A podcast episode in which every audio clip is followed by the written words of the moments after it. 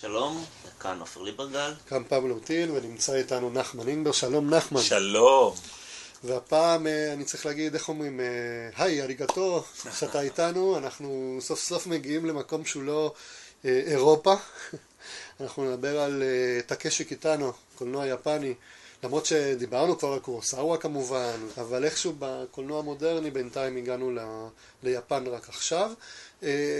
אתה גם מבהיר בשיעורים שיש איזושהי הליכה של הקולנוע מאיזשהו מרכז אירו, אירוצנטרי, כן? מרכז אירופאי אה, אולי קצת ואמריקאי, אה, לאיזשהו כיוון ככל שהולכות השנים לכיוון יותר של מדינות שהן פחות נחשבו קולנועית, יפן אי אפשר להגיד את זה עליה אחרי שהנפיקה את קורוסאווה עוז ועוד אינסוף במאים אה, אבל כן אפשר בכל זאת להכניס את קיטאנו לתוך הקבוצה הזאת של קולנוע עולם שקוראים לו היום, או קולנוע מהמזרח הרחוק. כן, תראה, אני עוד פעם מתחיל בנימה אישית, אה, אני ביקרתי ביפן מטעם משרד התרבות היפני, במסגרת של זה שבוע קולנוע ישראלי. שאלו אותי את מי אני רוצה לפגוש. דבר ראשון אמרתי להם, קורסאווה כבר נפטר, כן? דבר ראשון אמרתי להם, קיטאנו. הוא לא מצא זמן להיפגש. אחד האנשים העסוקים... לא, לא, כן, לא, לא, לא, אחד האנשים העסוקים ביותר ביפן. הוא דמות שחורגת מעל ומעבר לקולנוע. הוא גם קולנוען, אבל הוא גם המון דברים אחרים. ונגיד שבאותו ביקור ביפן חזיתי באחד מהתוכניות הטלוויזיה שלו. הוא מגיש טלוויזיה ברמה של, מה אני אגיד לך, של האח הגדול, שכחתי איך קוראים לה. ארז טל. ארז טל. יש לו תוכנית אירוח יומית שהוא מארח אנשים לפי בחירתו.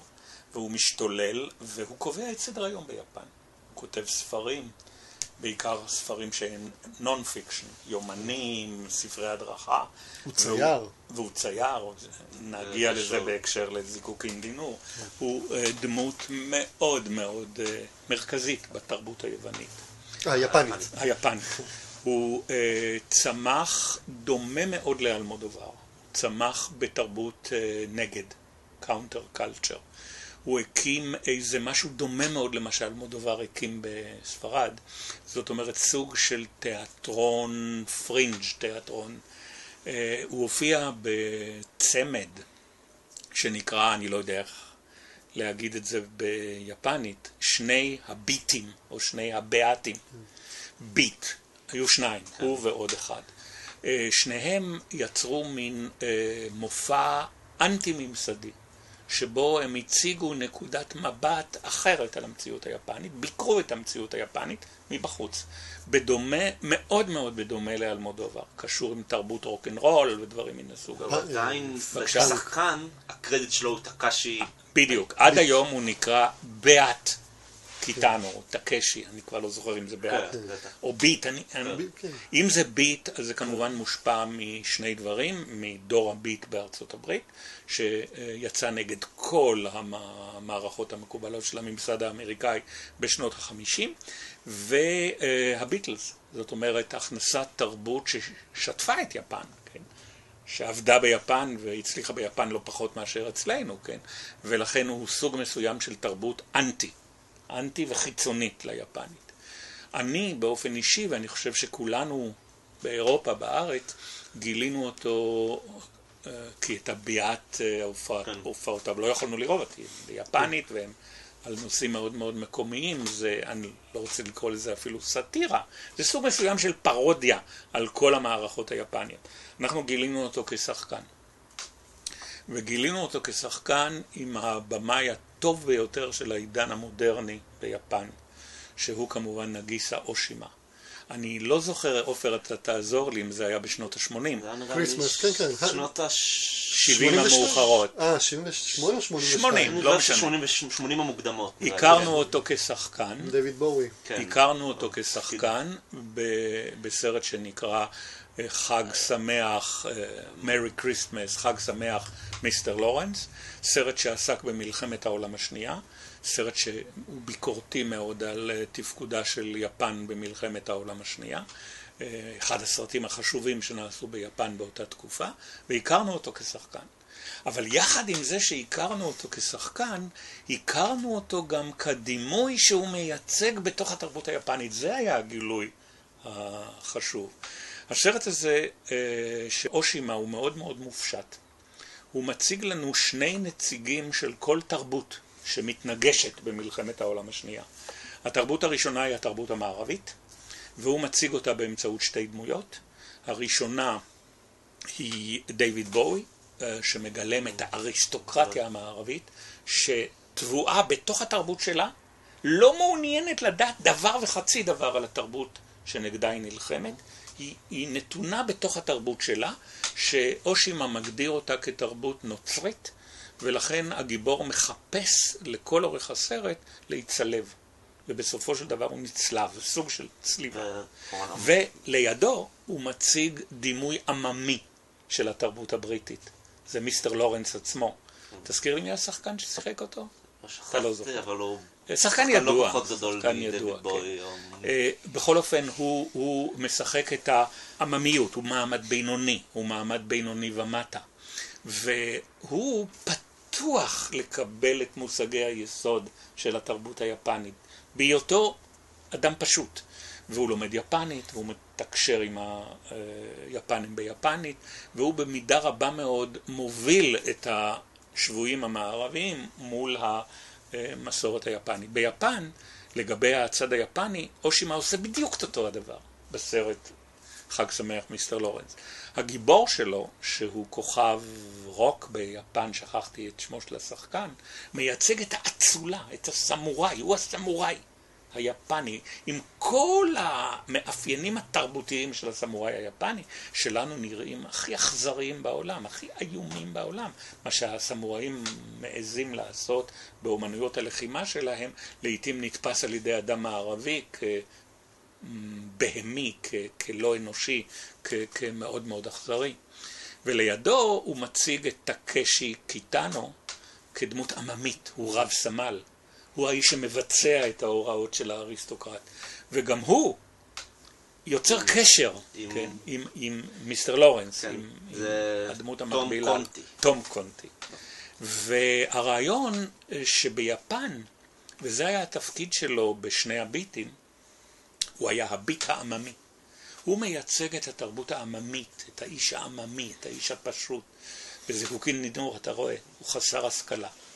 הוא שוטר פשוט, הוא אלים ברמה בלתי רגילה, כולם אלימים, גם הפושעים וגם השוטרים, הרעיון שהאלימות משותפת, הוא... אבל הוא אלים, ובעיקר יש בו משהו מאוד מאוד עממי, ראשוני, הוא שותה בירה, הוא, הוא, הוא, הוא, אתה לא רואה אותו בקונצרט או משהו כזה, אתה לא רואה אותו מצייר, כן? הוא מאוד מאוד מייצג את הטיפוס העממי נגיד אה, ברמה שבארץ מקובלת לגבי דמות כמו יצפן או משהו כזה. משה איבגי גם. משה איבגי, משהו עממי מאוד. אז הכרנו אותו כדימוי של עממיות. בשלב מאוחר יותר, כשחקן, אה, ראינו אותו בעוד סרט של נגיסה אושימה, טאבו.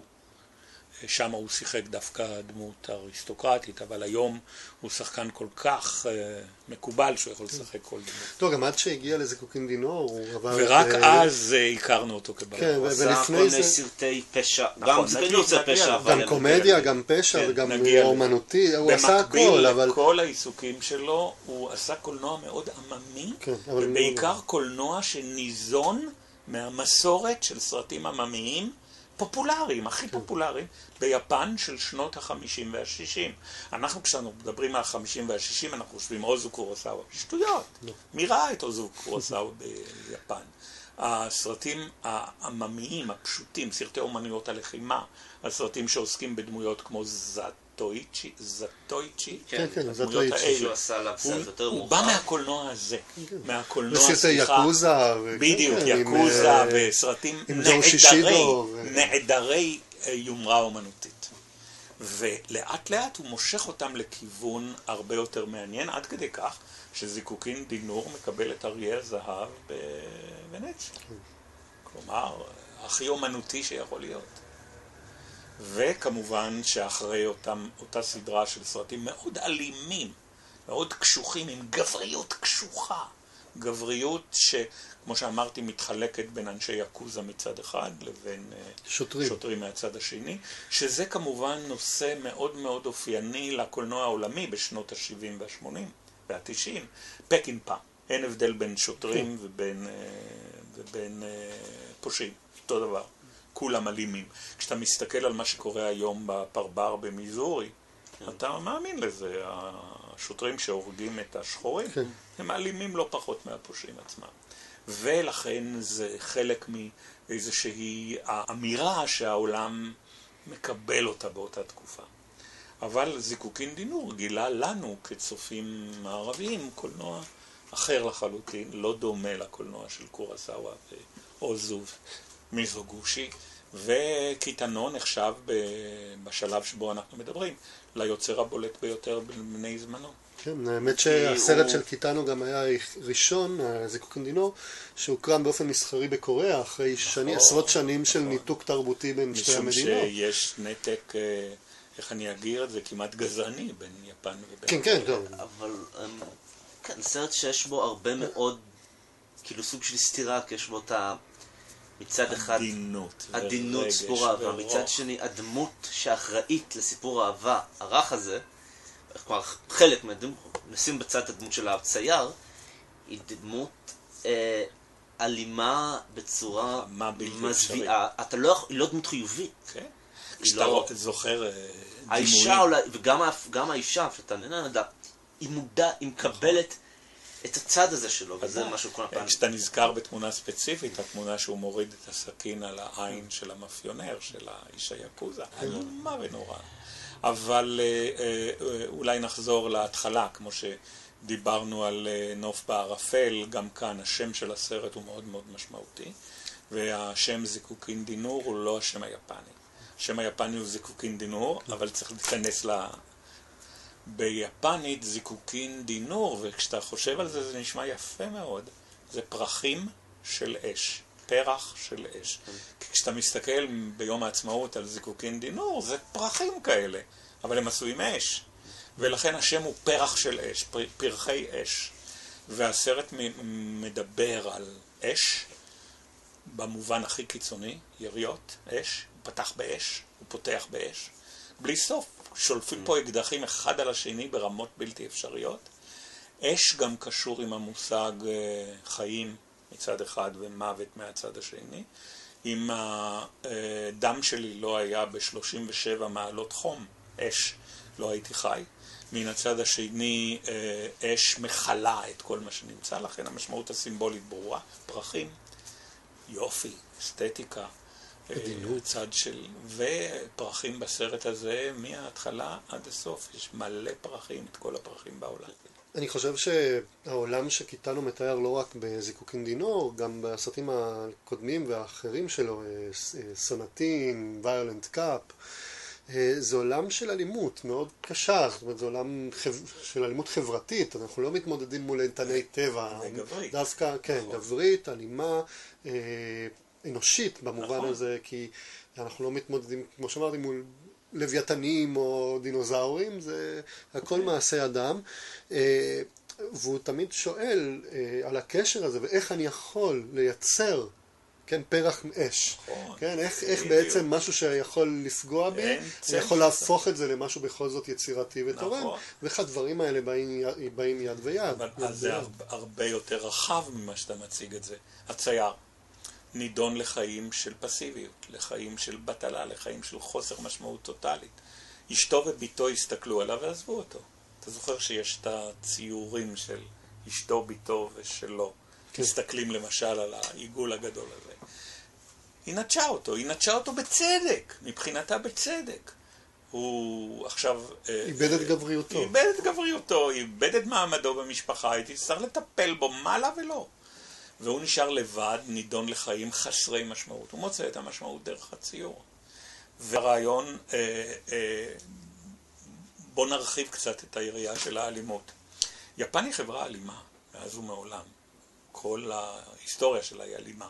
מספיק אם אתה רואה את הסרטים של קורסאווה כדי לדעת שיש מלחמת אזרחים ב-1300, יש מלחמת אזרחים ב-1600, יש מלחמת אזרחים ב-1800, והאלימות היא קיצונית. מרשומון ואילך, כל הסרטים האלה מלאי אלימות, אבל במובן הקיצוני ביותר. אנחנו הכרנו את יפן במלחמת העולם השנייה, ואנחנו קושרים אותה עם היסודות הכי אלימים בהיסטוריה המודרנית, מה שהיא עשתה בסין. מה שהיא עשתה לנשים הקוריאניות, מה שיפן עשתה. ולכן האלימות היא נתון. הוא מתרגם אותה ליחסי עכוז המשטרה, אבל מה זה משנה? האלימות היא לטנטית. בוא נגיד ככה, היה מבצע עופרת יצוקה, עכשיו יש מבצע צוק איתן, בעוד שנה יהיה מבצע איקס. האלימות היא נתונה, היא נתונה, היא קיימת. כן, אני שמח שהבהרת שזה לא רק יפן החברה האלימה. לא, לא, ברור, האלימות היא בסיס, מתוך האלימות אנושית, הזאת. אנושית, בכללית, היא גם אירופאית. כן, הייתה מלחמת עולם ראשונה נכון, ושנייה, ולפני זה מאה שנה, ולפני זה... ולכן אמרתי שוויקטור פרנקל מאושוויץ כותב את האדם כן. מחפש משמעות. ככל שהאלימות היא יותר קיצונית, הצורך במשמעות הוא יותר חזק. הרצון להפריד בין תמימות לבין אלימות, בין ה... זה, זה כנראה כמו שתי יסודות, כמו שאם אפשר ללכת ליין וליאנג, זאת אומרת, נכון. הם, לא, הם לא דברים שאתה יכול לגמרי להפריד, נכון. הם לא זה, אה, אנחנו רוצים להיות טובים או אנחנו רוצים להיות נכון. אלימים, צריכים להתמודד עם איזו מציאות קצת יותר מורכבת. ולכן תראה, יש שתי דוגמאות של תמימות בסרט הזה. האחד זה אשתו של השוטר ההרוג, שהולכת לעבוד במין מקדונלד כזה, היא לא מצפה לשום סיוע מהמשטרה. והתמימות השנייה זה שהילדה שתעיף את העפיפון יהיה אשר יהיה. כן. תמימות. אה, וגם, זה גם יכול לעבוד ביחד בקיקוז'ירו שהוא... נפלא שם. שתי האופנוענים שהוא בא אליהם נכון. בצללות, והוא שולט בהם בצורה נכון, טוטאלית. נכון, מריונטות, כן. הוא הופך אותם למריונטות. אנשים שאתה בטוח שיהיו אלימים כלפיו, וזה, נכון. הוא בעצם הם תמימים, הם כמו ילדים. כן, בוודאי. כמו ילדים, וגם הוא... הוא הופך אותם לילדים. כן. גם בהפיכה הזאת של האלימות למשהו תמים, אה, זה גם קורה בסנטין, אני זוכר שמה שזה אה, קבוצה של יאקוזה שהולכים להסתתר באיזשהו מקום בחוף, והוא פשוט מתחיל לשחק כן, איתם, הם פשוט מתחילים לעשות משחקים של כן. ילדים שהם משולבים עם האלימות הזאת, אבל היא באמת הניסיון לבוא ולהפוך את, הדבר, להראות לנו כמה האלימות בעצם טומנת בתוכה גם איזשהו יסוד, אה, לא יודע אם לקרוא לזה תמים, אבל כן, משהו ילדותי. כן, ויש גם בעיה, הוא הורג הרבה מאוד אנשים. רק רעים. רק רעים, אבל זה בעייתי, זה אפילו עושה את זה יותר בעייתי. אני צוחק. שאפשר להצדיק, כאילו, זה יוצר למשהו ממד של האדרת כוח. זה שהוא הורג... אז אני ארגיע אותך בשני מובנים. המובן הראשון זה כמו טרנטינו. טרנטינו אומר זה רק קולנוע, זה רק קולנוע. עזבו אותי, מה אתם רוצים מחיי? זה רק קולנוע. הסצנה עם הורדת האונס, אה, סליחה, הסצנה עם הורדת האוזן, זה רק קולנוע. אה, כלבי אשמורת, כן. זה קולנוע. אני, אני לא אומר שבמציאות מותר לך להוריד אוזן של יריב שלך. במציאות הקולנועית המלאכותית, שאני שולט עליה, שאני אחראי לה, זה אפשרי. אין מצב, אומר טרנטינו, שאתה תשליך מזה למציאות. ולכן אני הייתי אומר שזאת גם התשובה של טיטאנו, אה, ואני רוצה להדגיש עוד יותר מאשר טרנטינו. כל הדמויות שהוא הורג, כולם עד אחד, הוא ואחרים, שהוא הורג, הן דמויות גרוטסקיות. הן מצחיקות, הן מגוחכות, הן לא ריאליסטיות. אתה לא רואה דמות שדומה לרבין, במובן הזה שהוא דמות אנושית, שהוא דמות, אה, אתה יודע, מציאותית. הם כולם מגוחכים. הם עושים טיקים, הם אה, פוזלים, הם אה, מתנהגים כמו מריונטות, הם לא אמיתיות. כולם גרוטסקיות, כל היאקוזה הם גרוטסקיים.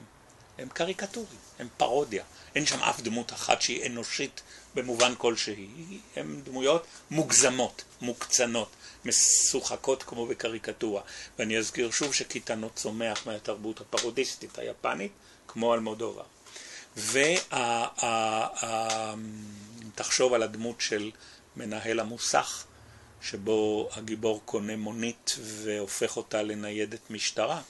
הדמות הזאת גרוטסקית, היא מרביצה במחבת על הדמות של האישה, האישה עצמה היא גרוטסקית, כל הדמויות מסביב הן גרוטסקיות. הוא רוצה מוכר מוכרת כי הוא ישלוט את הבנק. נכון, נכון, ולכן זו הצדקה ראשונה. רק השוטרים מוצגים כדמויות, נקרא להם אין לי מילה טובה, ריאליסטיות. הן נראות כמו בני אדם אמיתיים, הם לא מוקצנים ומוגזמים.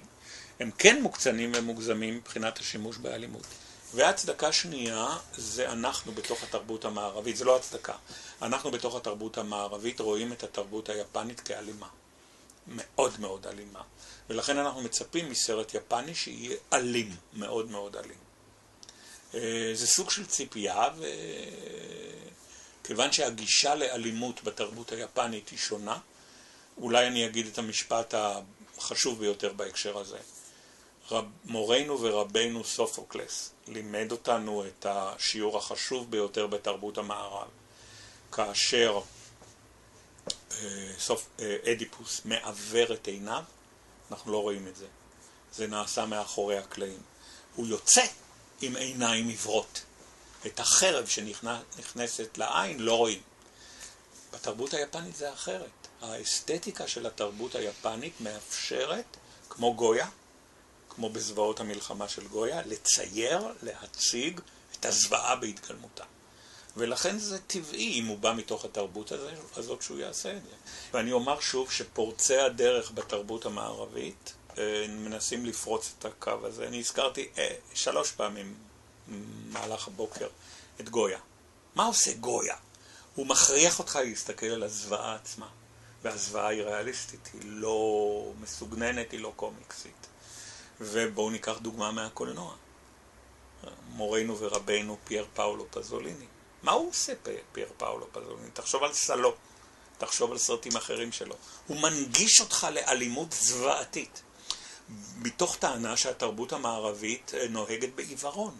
אם אנחנו דורשים מאדיפוס שיעוור את העיניים שלו מחוץ לשדה הראייה שלנו, אז אנחנו לא מסוגלים להתמודד עם אלימות. בדיוק. חייבים להתמודד.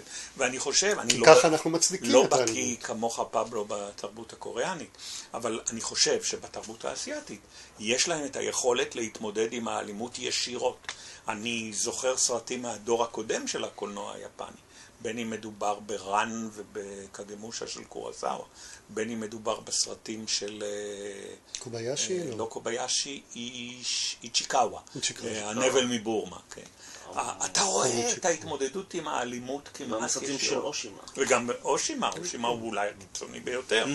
ואוקמוטו. זו תרבות אחרת, וצריך לשפוט את הסרטים האלה מתוך התרבות ממנו הם באים, מה גם שהם עוזרים לנו, בתרבות שלנו, להבין שאולי משהו פגום בגישה שלנו.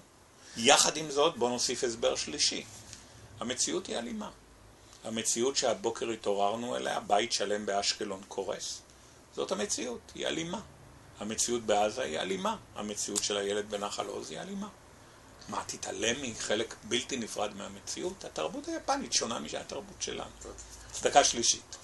אז בואו נדבר גם עוד על איך האלימות נראית, ודיברנו קצת על הדקות הראשונות של הסרט, הזכרנו את הפציעה של הסרטים, הן עוברות נורא מהר בהתחלה. נורא מהר, הרבה דברים אנחנו לא מבינים מה קורה. נכון, כי זה... מדבר להם בדיעבד, קפצות כי זה ערבוב זמנים. זה לאיזה רבע שעה של... שקופץ גם הרבה זמן קדימה, אקספוזיציה, ואז הסרט קופץ את הקצב היותר רגוע שלו. אני, אני חייב לומר יש שני ש... סוגי של כן. אלימות גם בסרט. יש באמת את האלימות הגרוטסקית יותר, כן. המשועשעת, הקולנועית, אפשר להגיד, הקומיק, זה כמו קומיקס. אה, שכן, היא מאוד אלימה, היא מאוד מוגזמת, אבל כן, היא עדיין קרטון. בוא תיקח את הסצנה הכי... לעומת האלימות מול הש... נגד השוטרים. הכי קיצונית, כן, אה, שהאנשים שבאים אל המגרש מכוניות, אה, כן, כן, כולם מצחיקים, הם גרוטסקיים, קריקטורות. אף דמות היא לא אמיתית. בדיוק. עכשיו, אני, שמתעסק הרבה בקולנוע קוריאני, דווקא כן צריך להפריד בין שתי הדברים האלה, זאת אומרת מצד אחד יש את האלימות כמו קומיקס, כן? ש, שכולם גרוטסקים, כולם מצחיקים, אז מותר להרוג כי זה כמו, כמו אה, מופע ליצנות אפשר להגיד אפילו. כמו משחקי אה, וידאו. כן. או, כן, מופע ליצנות אני אוהב יותר, שהם כן, כן. יכולים להרביץ אחד לשני, והם נופלים וכאילו לא קורה כלום, כי זה הכל חלק ממופע. אה, ויש את האלימות שדורשת ממך התמודדות מוסרית איתה. אה, שהאלימות שאתה מרגיש אותה כקשה, קשה לך להסתכל עליה, היא מאוד אכזרית, וזה גורם לך להבין שבעצם אלימות זה רע, כי זה גורם לך להירתע מהאלימות הזאת ולהרגיש שאולי אתה לא רוצה לעשות את האלימות הזאת אה, במציאות. הש... הבעיה היא כשאנחנו מערבבים בין שתי סוגי האלימות, שאנחנו תופסים את האלימות הקומיקסית כמשהו שאנחנו יכולים לעשות במציאות, ואת האלימות המזוויעה כמשהו שזה אה, קולנוע, וזה בעצם אה, לא... אה, אתה לא צודק. שאנחנו יכולים להזדהות עם המוות של מישהו אחר ועם האלימות שאנחנו מפעילים כלפי מישהו נכון. אחר, אה, אתה צודק. זה מה שקורה בקולנוע אתה צודק. היפני, אה, הקוריאני. אבל זה רק בתרבות המערבית, ההבחנה הזאת. אני אתן לך את הדוגמה הכי... כשאני רואה את הבלתי נשכחים אה, שלוש, ואני נהנה מכל היריות וכל המוות, את רמבו, את כל מה ש... נכון. שוורצנגר, שם זה אפשר להגיד, הנה, פה יש אלימות זוועתית נכון. שמתוארת נכון. ככיף. כן. אה, אבל- אצל קיטנו, זה, גם כשזה קומיקס, זה, נכון. זה כיף, אבל זה עדיין זה- כואב. עדיין או- טורד שלווה. פחות את ה... אצל הבעיה שלי עם הבלתי נשכחים זה ההערצה שיש לקבל הדמויות האלה. הם כאילו... הם, שזה אולי גם בסביבה המסחרים יותר מצליחים בישראל. נכון. אני, זה מפריע. זה בעיה, למה? זה כיף. למה. זה לא, סרטים לא. שמעריצים דמויות שהם לא... שדי בעייתיות, כאילו כל ההערצת נכון. כוח כן, אמ. ובהקשר של הדמות של קיטנו שדיברנו, אז הוא מפעיל כוח, כן. אנחנו אוהבים אותו כי אנחנו חושבים שהוא עושה דבר נכון ויפה, אבל בו זמנית אנחנו גם נרתעים ממנו, אנחנו נזהרים כן, באופן שבו... הוא- הוא גם דמות... ושוב, תראה, הקולנוע נמצא תמיד בפרטים, בפרטים. אני נזכר בסצנה אחת שאומרת משהו קצת הפוך, קצת שונה ממה שאתה אומר, וכשאתה מסתכל בגדול, בכללי, אתה אומר, יש גם את זה וגם את זה. הסצנה שאני מתכוון אליה, זה שיום בהיר אחד הוא חוזר הביתה, נדמה לי שהוא מחזיק כן. אה, אה, שקית עם מזון, הוא חוזר הביתה לאשתו, ואופניים של ילד, תלת אופן כזה של ילד, נמצא בכניסה לבית, הוא לוקח את האופניים האלה, שיכולים להיות האופניים של הבת שלו שנהרגה, והוא שם אותה במקום. זאת אומרת, הוא שייך לסדר, כן, כן. הוא עושה סדר. ולכן הרעיון של האמביוולנטיות, מצד אחד הוא שייך לכוחות הסדר, מצד שני הוא אנרכיסט, אנרכיסט קיצוני, שוד הבנק ואלף דברים אחרים. הוא יוצר מפגשים עם אנשי היאקוזה, הוא כבר לא שוטר, והוא מרשה לעצמו לטפל באנשי היאקוזה. איך קוראים לזה בארץ? לעשות דין לעצמו, לקחת את החוק לידיים, כשאסור לו לעשות את זה, משום שהוא אנרכיסט, פורע חוקים כדי להשיג את מטרתו. אתה יכול לראות אה, איזו הקבלה מאוד אה, מוזרה ומעוותת בין איקירו לבין הסרט הזה? בוודאי. הרעיון איקירו ש... של קורוסאווה. הרעיון שעומד מאחורי הסרט הזה הוא אותו רעיון שקיים אצל איקירו, וסלח לי אם אני אומר את זה, גם אצל אנגלופולוס. האם לחיים יש משמעות, ומהי המשמעות הזאת? תראה, בשלושת הסרטים האלה, אני אעזוב את אנגלופולוס, אבל זה נכון גם לגבי אנגלופולוס, הדמויות עומדות לפני מוות. לפני מוות. איקירו יודע, נותרו לך כמה? ארבעה חודשי חיים? שישה חודשי חיים? הוא יודע שהוא הולך למות. כשאתה יודע שאתה הולך למות, השאלה של המשמעות של הקיום שלך מתחזקת. עכשיו, אני אשאל אותך שאלה נורא פשוטה. אני תמיד עושה את זה ואני תמיד טועה, אבל אני אעשה את זה. גם אתה הולך למות. גם אני הולך למות. אה, יש מצב שאני לא אמות? אין מצב זה- כזה. כלומר, הקיום תזמון האנושי... טוב להביא את אסי דיין ומר באום, הרעיון נכון. שלהם זה 90 שנה או 90 דקות. אסי דיין במובן הזה הוא אומן גדול. אה, אני חוזר עוד פעם, הרעיון שכולנו עומדים למות, שמים אותנו במצב של, קורס, של אה, איקירו. אותו הדבר בסרט הזה, כולם עומדים למות. אתה זוכר את הסצנה שבה אחד השוטרים מת ואחד השוטרים נפצע? זו סצנה שבה איש היאקוזה נמצא למטה, והוא יורה מהבטן עליהם, על שניהם. שני השוטרים עליו, והוא- יורה עליהם, ובאותה מידה, באותה מידה, אה, השוטר שיוצא בחיים, היינו טקשי קיטנו, יכול היה למות. זה עניין מקרי, זה עניין אקראי. הילד בן ארבע וחצי שמת בנחל עוז, זה עניין אקראי. באותה מידה ילד אחר יכול היה למות, או מבוגר אחר. האקראיות, חוסר המשמעות הטוטלי, זה המקום שבו מתחיל הסרט. ובמצב כזה של חוסר משמעות, תחשוב רגע על אי-קירות, אתה עלית על נקודה כל כך נכונה בתרבות היפנית, הקשר בין שני הסרטים האלה. בהתחלה הגיבור אומר לעצמו, אוקיי, אני אמות. אז אין משמעות יותר לערכי מוסר, אין משמעות יותר להליכה שלי לעבודה, אין משמעות יותר לנאמנות שלי לאשתי, יש איזה פקידונת, חמודונת, צעירונת במשרד, אני אתחיל איתה, אני אשכב איתה, אני צריך את אשתי. כל ערכי המוסר מאבדים מתקפותם. אני אשדוד בנק. הגיבור שודד בנק. האיש ששומר על החוק, שהתפקיד המרכזי שלו זה לשמור על החוק, שודד בנק. אתה מבין דבר כזה בתוך התרבות היפנית? מילא אצלנו, אבל בתוך התרבות היפנית? תחשוב לרגע על האופנובנק, זו אותה סיטואציה של האופנובנק. כלומר, במצב שבו אין משמעות לכלום, אז אני עושה מה שבא לי. זה עוד יותר חזק ביפן כאינדיבידואל. נכון. כאינדיבידואל, אם אתה בקבוצה ואתה עושה פשע עם קבוצה, נכון. זה איכשהו יותר מקובל, ו- רק אינדיבידואל לעשות פשעים. בדיוק כמו איקירו, בדיוק כמו הגיבור של איקירו, לאט לאט הוא מבין שדווקא התפקיד היחידי שיש לאדם, שיודע שהוא הולך למות, אתה ואני יודעים שאנחנו הולכים למות, כן? אי פעם, כן? נגיד בעוד 200 שנה, כן? אבל אי פעם נמות. התפקיד היחידי זה לתת משמעות לחייך. הוא מנסה לתת משמעות באיקירו, למשל, ליחסים שלו עם הבן שלו, לא הולך לו. אז הוא נותן משמעות באמצעות המגרש הגינה. המשחקים. כן. ופה זה אותו הדבר בדיוק. מה שנפלא בסרט הזה, זה שהגיבור הוא גיבור עממי. ולכן אחד הדברים הבולטים זה שאין לו מה להגיד. הוא נשוי לאשתו כבר כמה? 30 שנה? הם עברו יחד טרגדיה איומה, שלא מתוארת בסרט ולא נאמר עליה כלום. הילדה שלהם מתה. טרגדיה איומה. והם הפסיקו לדבר. היא לא מדברת, היא עוסקת במשחק השבצנה הזה, ולא מדברת. הוא לא מדבר, אין להם מה להגיד. נגמר כל מה שהיה להם להגיד. הם גם לא מדברים על הילדה, הילדה מתה. אין מה להגיד. ומתוך אפס הקשר הזה, הוא מנסה ליצור איתה קשר דרך הרעיון של לקחת אותה למסע אחרון לפני המוות. לתת משמעות למסע הזה. המשמעות בסופו של דבר באה לידי ביטוי בהתאבדות שלו. ושוב, ההתאבדות היא נושא מרכזי בתרבות היפנית. גם אנחנו מתאבדים, אבל אנחנו מתאבדים פחות מבחינה אידיאולוגית ופחות מספרית מאשר ביפן. ביפן מקובל שאם לא עברת את הבגרות אתה מתאבד. אה, בארץ כמה אנשים התאבדו כי לא עברו את הבגרות, כן. ההתאבדות הוא, הוא קמיקזה, אני אזכיר קמיקזה, הוא נושא מרכזי בתרבות היפנית. ההתאבדות נותנת משמעות לחיים. זאת אומרת, אם לא חיינו יחד, לפחות נמות ביחד. הרעיון שאני לוקח על עצמי את המחלה שלך ואני חי את המציאות שלך. למרות שכן, יש בה גם בתרבות מער- מערבית דימויים של. התאבדות, אה, רומאו ויוליה. ברור, כן, אבל לא בעיקר, כמו, אה, זה לא, לא כמו בתרבות היפנית, מספרית. אה, על כל פנים הרעיון של אה, אה, איקירו אה, ניכר כאן בצורך שלו לתת משמעות לחייו. ושים לב, הוא, הוא נותן שלוש משמעויות, לא אחת, שלוש. אני נותן לצייר את היכולת לצייר, ונדבר תכף על התפקיד של הצייר, ונזכיר את מה שאמר עופר בהתחלה.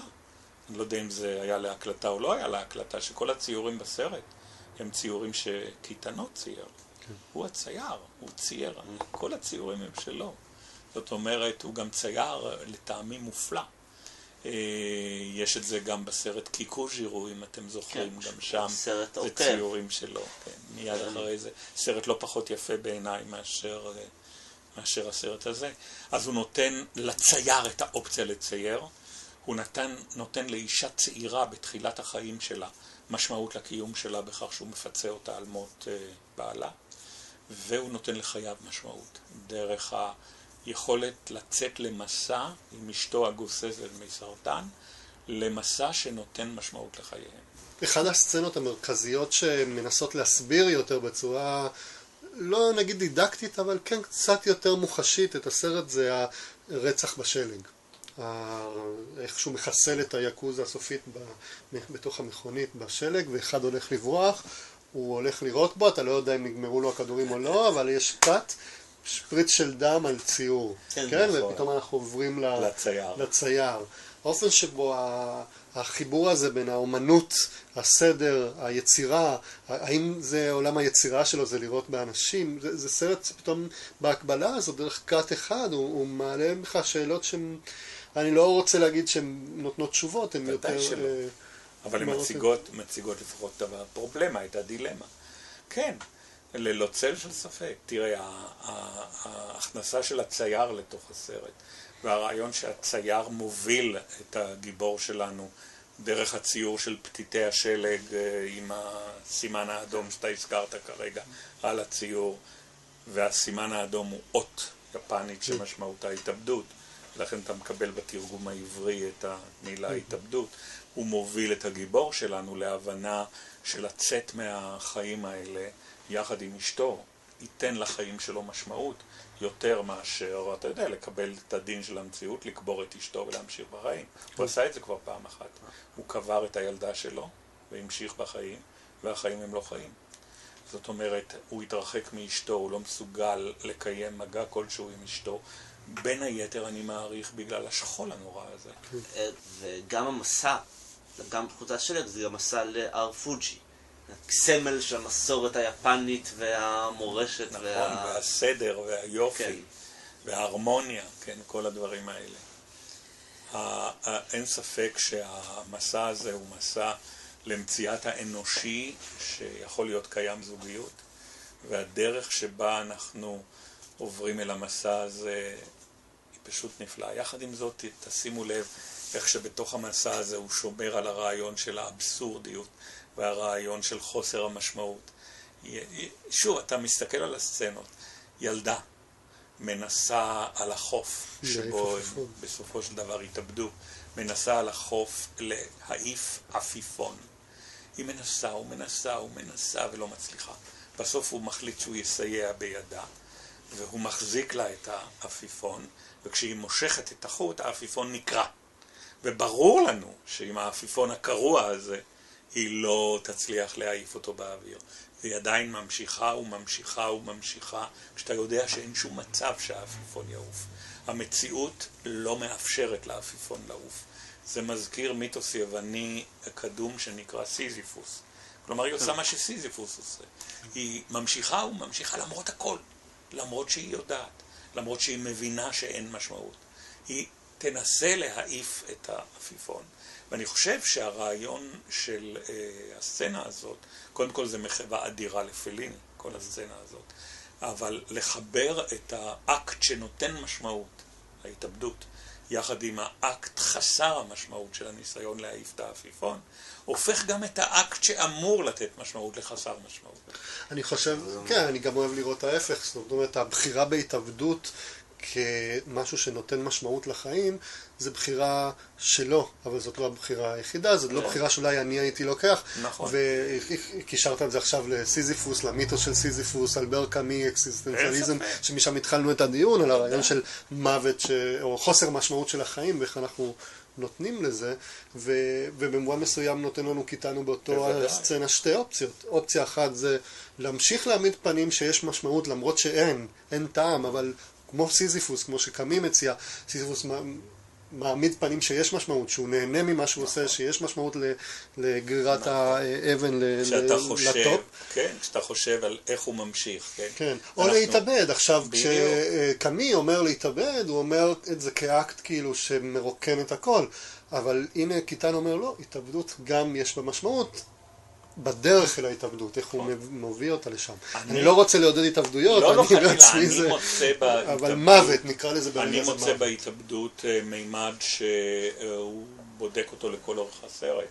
זאת אומרת שהמערכת היא דפוקה, שהמערכת היא שאם אתה משרת במשטרה, אתה תמות או תיפצע כתוצאה מהתנהגות אה, קיצונית של היאקוזה.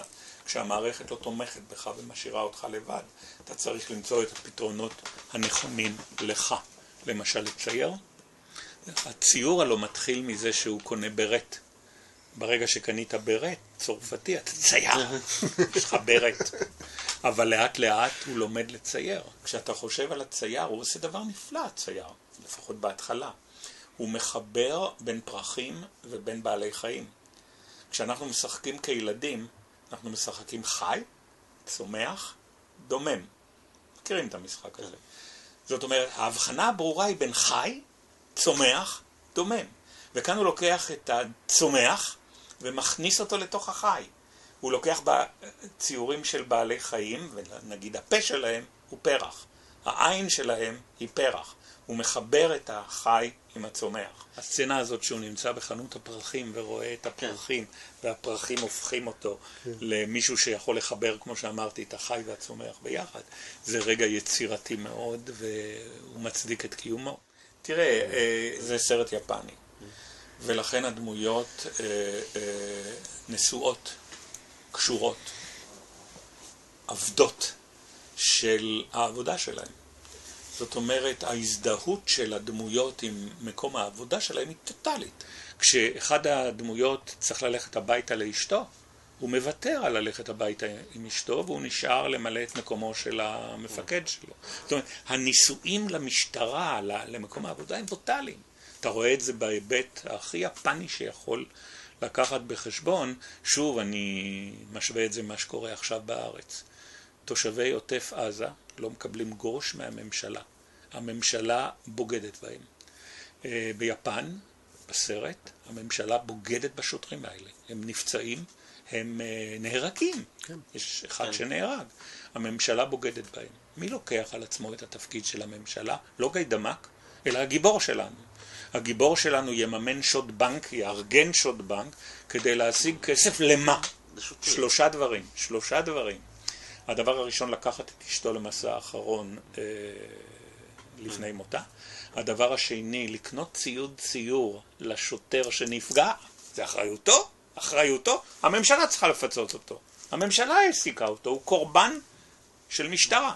הוא קונה לו את ציוד הציור, ולקחת את אשתו של השוטר שנהרג, ולתת לה כסף שהיא תוכל להמשיך לחיות, כי הממשלה לא משלמת. את מה שהיא הייתה צריכה לשלם. זאת אומרת, הנישואין שלו, העבדות שלו, החברה היפנית, אתם כולכם יודעים, היא חברה פאודלית. זאת אומרת, אדם מזדהה באופן טוטאלי עם המעסיק שלו, עם החברה שבה הוא עובד, עם המקום שבו הוא נמצא בחברה. ולכן הוא עושה את התפקיד שמפקד המשטרה היה צריך לעשות, ועד שהוא לא משלם לפצוע ולהרוג וגם, אה, נגיד, עושה סדר בחיים הפרטיים שלו, הוא יהרוס את המערכת, הוא ישדוד את הבנק כדי להשיג את הכסף. אני חושב שמה שיפה אצל אה, אה, קיטנו, הדמות, נישי, זה שכל הזמן הוא בודק איזה פתרונות בלתי שגרתיים הוא יכול למצוא. ולכן הרעיון ללכת על התאבדות הוא פתרון בלתי שגרתי שתואם את המצב שבו הוא נמצא יותר מכל פתרון אחר. כשאתה חושב על זה, יש משהו כמו ילד מגודל בדמות הזאת. פתרון בלתי שגרתי מתאים לילדים.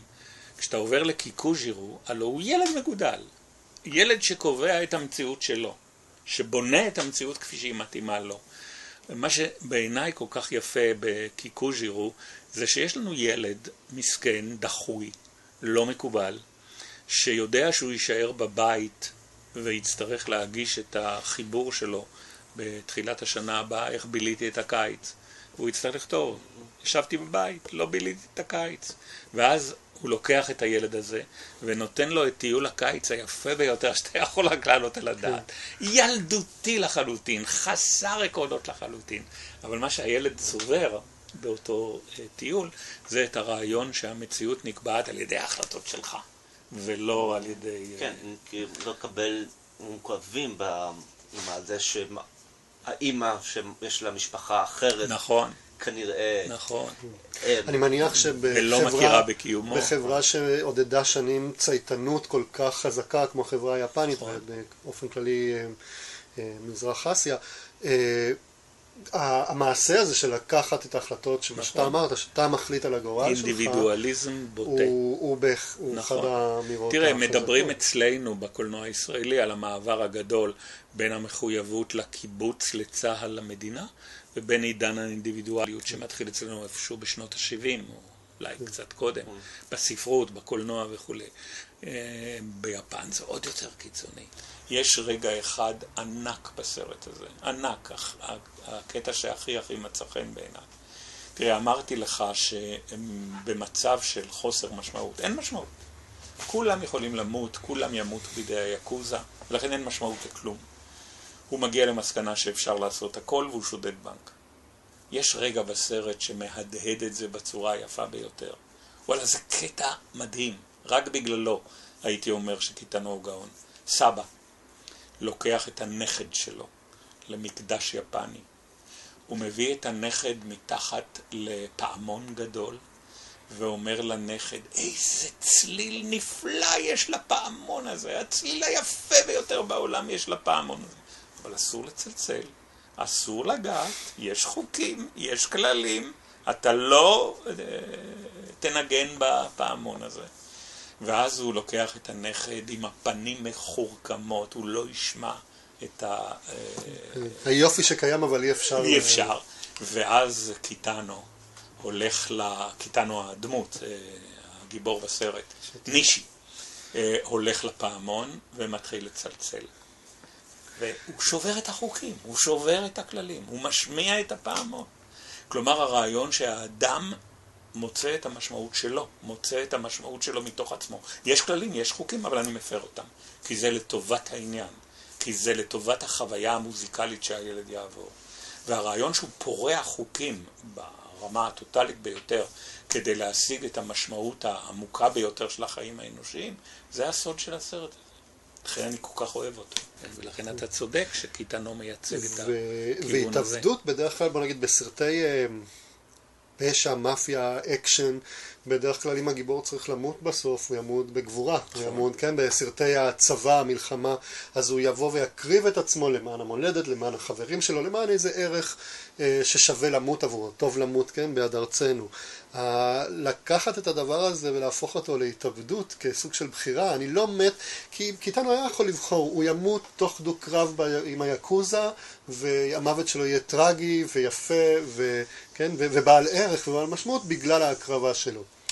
והוא לוקח את זה צעד קדימה או אחורה או, מק, או, או מקביל ואומר, לא, זה לא קשור למוות בגבורה, זה קשור לבחירה של למות ביחד עם אשתי, עם אהובתי. כי באמת אין משמעות לחיים שלי בלעדיה. אבל רואים את הים, הטבע, דרך השם הארץ, שוט של כמעט כלום, אבל התפעמות מהטבע שנמצאת בסרט, גם בכותרת של הזיגות כאינדינור, והצצנה שבה הסם משמעותי עבורנו, שרואים את הזיקוג שלו, מה שעובד בהתחלה, ואז הוא מתפוצץ. מתפוצץ עליו, מתפוצץ, ויש כאילו את היופי תראה, אה, עקרונית הרעיון הוא נורא סימבולי, נורא יפה. אנשים, שני אנשים, זוגיות, אישה מתה. אה, הגבר צריך להחליט באיזה מצב הוא נמצא ביחס לבת זוגו. הוא מקבל החלטה. אנחנו מבינים את הזוגיות הזאת. במקביל הילדה, שמנסה להעיף את העפיפון שלה יהיה מה שיהיה. אבל זה לא מה שחשוב. מה שחשוב זה שהמצלמה עושה פן, אם אני לא טועה זה פן, שעוברת מהמקום שבו נמצאת הילדה על החוף והספסל שבו הם יושבים וכנראה משם באו היריות, ועוברת אל הים. בסופו של דבר מה שנשאר אחרינו זה הים.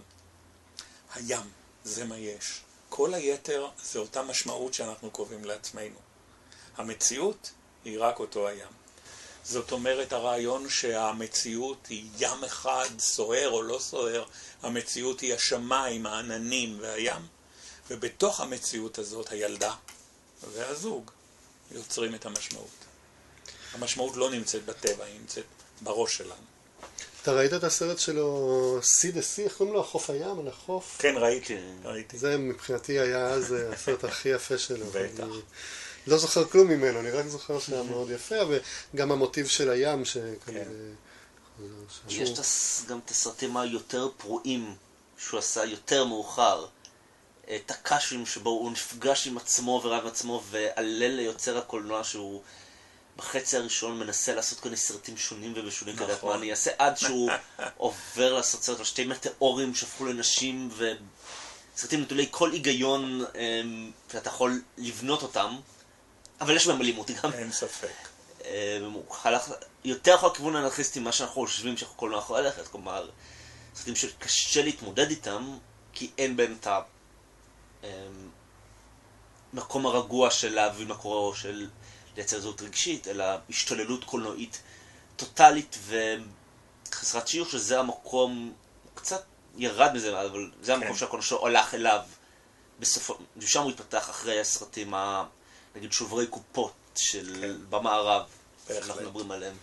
אה, עוד משהו בהקשר של קיטנו, ובאמת, האם יש משהו מיוחד באסתטיקה שהוא בוחר, לפחות בסרט הזה? תראה, אני מאוד אהבתי בסרט הזה, את, אתם כבר הזכרתם את השימוש בפסקול, אבל אני מאוד אהבתי את השימוש בצבע.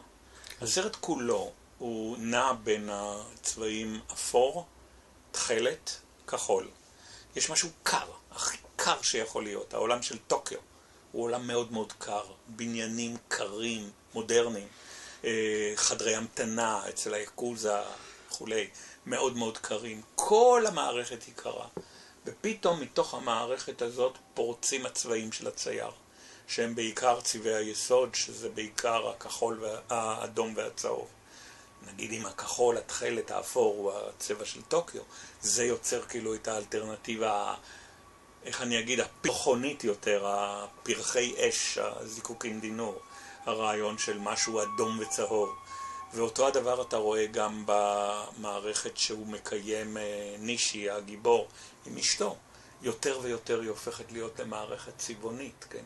והרעיון של להכניס צבעים לתוך המערכת הקרה הזאת של המפגשים בין היאקוזה ובין המשטרה, בעיניי זה האלמנט הקולנועי שהכי הכי קנה אותי. אני מרגיש שיש גם משהו בסינטקס שלו, בתחביר הקולנועי שלו, שהוא מאוד מיוחד, באופן שבו הוא עורך, באופן שבו הוא אה, מספר את הסיפור של קודם, שזה קצת גם בא אולי מקורוסאווה ובמאים כן. יפנים אחרים, כן. שאתה קודם רואה את התוצאה ואחר נכון, כך את הסיבה, נכון. שאתה צריך כל הזמן עם המוח לעבוד נכון. של, רגע, מה קרה פה? אה. או, או שאתה מגיע מאוחר מדי לסצנה ואתה רואה את התוצאות שלה ואתה לבד מבין מה היה הסיבות. יש משהו בתחביר נכון. הקולנועי שהוא מאוד... אה, מעודד אותך כצופה כן. אה, אה, להבין את העולם בלי שמסבירים לך אותו. מקובל אה, אני חושב יפה. שהרבה פעמים אנשים שרואים סרט כזה של קיטנו, מאלה שכן ניתן להבין, כן. יכולים ללכת כן. לאיבוד. יכול להיות שיש מישהו שגם מבין את הסרטים על הקלאשים והקולנוע, כן. זה... שוב, התחושה שלי שיש מרחק אדיר בינינו ובין התרבות היפנית, ייתכן שמי שבקיא יותר בתרבות היפנית, יותר קל. אה, ואני יודע שאתה גם מאוד אהבת בזמנו את אה, זאטו איצ'י כשהוא יצא, אני נכון, זוכר אותך כן. מתרגש מזה. למה בכל זאת בחרת בזיקוקין דינור? כי בעיניי אה, זה מתקשר עם הסרט שעסקנו בו קודם, ברעיון של האדם מחפש משמעות, ואני עדיין חושב שזה הסרט הכי טוב שלו. נראה לי נמשיך בפעם הבאה גם בעולם הקולנוע האסייתי. כן, נמשיך עם, כן, איראן וסין או הונג קונג. הם כולם אסיה בעצם. כן.